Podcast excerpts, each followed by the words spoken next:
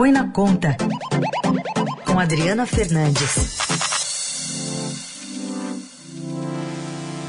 Oi, Adri, bom dia. Bom dia, Heisen. Eu aqui de volta. De volta é o horário habitual. Adri, ontem teve uma participação na quinta-feira que não é o habitual, que ela está voltando de férias, está com a gente às segundas, quartas e sextas. Hoje para falar de um assunto que interessa também a muita gente. Acabamos, né, de, agora, dia 31 de maio, de enviar, não no meu caso, que eu já tinha mandado antes, né, mas a declaração do imposto de renda. E tem uma promessa aí do presidente Bolsonaro que ainda não foi cumprida, né, Adri? Exatamente. A agenda econômica ela está em ritmo das eleições. De olho na campanha eleitoral, o governo já deixou claro que vai aumentar a faixa de isenção do imposto de renda da pessoa física para 2022. A medida é uma promessa de campanha, Raíssa, você vai lembrar que em 2018 o presidente Bolsonaro prometeu aumentar a faixa de isenção para 5 mil reais e, e cinco salários mínimos, né? E agora essa medida cai como uma luva para o presidente em ano de eleição, principalmente depois dessa pressão que ele, de queda de popularidade que ele está sentindo com a política né, de combate, devido à política de combate à pandemia. Hoje, o limite está em R$ 1.903,98.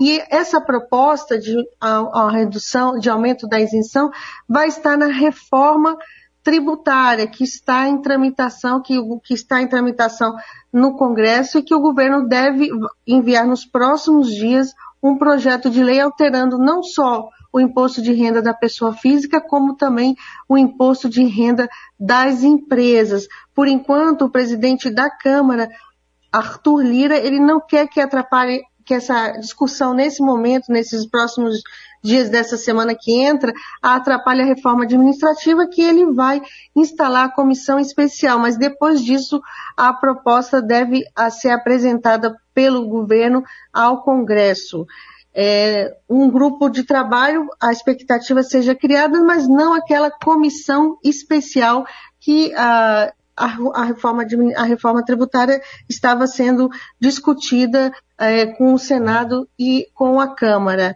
É, a isenção da classe, a isenção da, da, da aumento da faixa de isenção favorece sobretudo a classe média e a estratégia por trás, estratégia por trás dos políticos que estão apoiando essa medida é o fortalecimento do consumo e geração de empregos na ponta. Uhum. Mas tem um embaraço, Heisen, que é, é a, a compensar essa perda de arrecadação, que é grande, com é, outras medidas de aumento de tributo, tem que, vai ter que fazer uma balança aí é, de equilíbrio.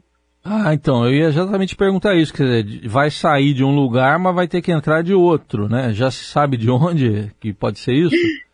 É, uma, das, uma, das, uma das medidas compensatórias é a volta da tributação é, sobre a distribuição de lucros e dividendos. Hoje, ah, o Brasil, o sistema brasileiro de, de, de tributário, ele não tributa é, os dividendos que são ah, transferidos das, é, para os sócios das empresas na pessoa física.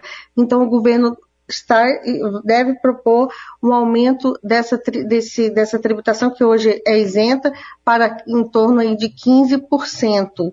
É, a expectativa também é que haja uma redução do imposto de renda da pessoa jurídica. Vai estar tudo junto e misturado e com certeza é, uma tarefa aí difícil né, de encontrar esse equilíbrio é, tributário. É, muita gente é, acha que ainda não é o momento que precisa primeiro avançar na, no projeto de mudança da tributação sobre o consumo que o governo quer hum. colocar em votação, que é a criação da contribuição sobre bens e serviços, que vai unir dois tributos muito importantes do governo federal, que é o PIS e a COFINS, Heisen.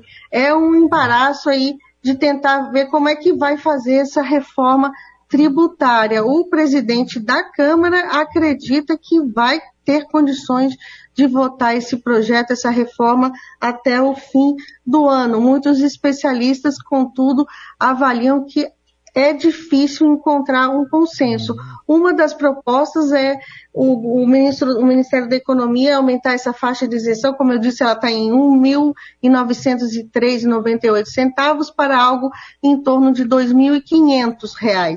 O Congresso está aí puxando os parlamentares governistas querem algo próximo de 4 mil, como também tem, como também quer o presidente Jair Bolsonaro. Uhum. A expectativa fique no meio termo em torno de 3 mil reais com, no Congresso, mas a grande incógnita é o que, que, o, que, que o governo, a equipe econômica vai fazer para compensar essa perda uhum. de arrecadação que com certeza é muito grande. Mas há uma cobrança dos contribuintes, você deve uh, deve ser, todo mundo reclama, né, que a, a tabela do imposto de isso. renda não é corrigida. Eu ia te falar isso, é, exatamente. Faz anos, né? Exatamente. Exatamente. Não é corrigida, não foi corrigida no governo Bolsonaro e, e justamente era aquela proposta que ele até entrou em, em, na eleição de 2018, ele prometeu é, cinco salários e depois é, o, o, o, seu rival na, nas eleições Fernanda Haddad também seguiu a mesma promessa. Então é um assunto que, que vai ganhar aí uh, o debate econômico, por isso que eu quis trazer aqui para a rádio por é, outro assunto que também de olho nas eleições é o aumento do auxílio, do auxílio emergencial, uma prorrogação e, e construção de um programa mais robusto que tem impacto também de apoio né, nas eleições.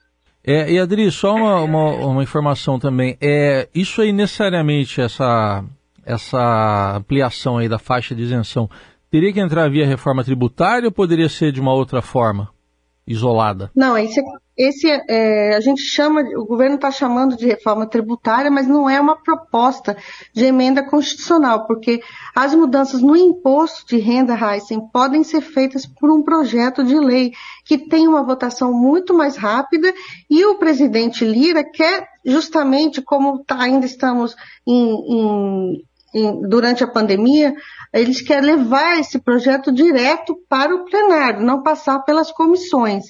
Então, é o, muito, muito mais rápido do que uma PEC como estava sendo discutida antes, porque é, você vai lembrar que foi criada uma comissão mista de reforma tributária para tentar uma convergência das duas PECs que tinham no Congresso, uma no Senado e outra na Câmara.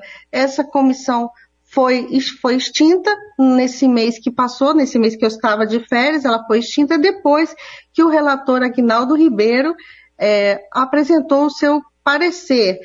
E, uh, e, foi, e foi extinta e depois fatiado todo esse esses projetos em torno da, da, de mudanças no sistema tributário.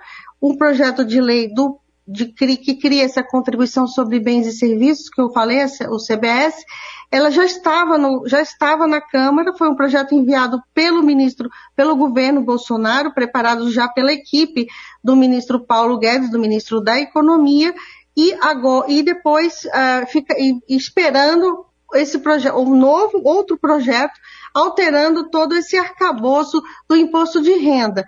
A, o, a, o Senado ficou é, nessa divisão de, de, de reforma a, tributária ficou com o refis, que muitas empresas, todo mundo, muitas empresas está, estão querendo que seja, que haja um refis rápido, o refis é o parcelamento de débitos tributários, e ficou com uma PEC uh, para então fazer a reforma nos tributos dos estados e municípios.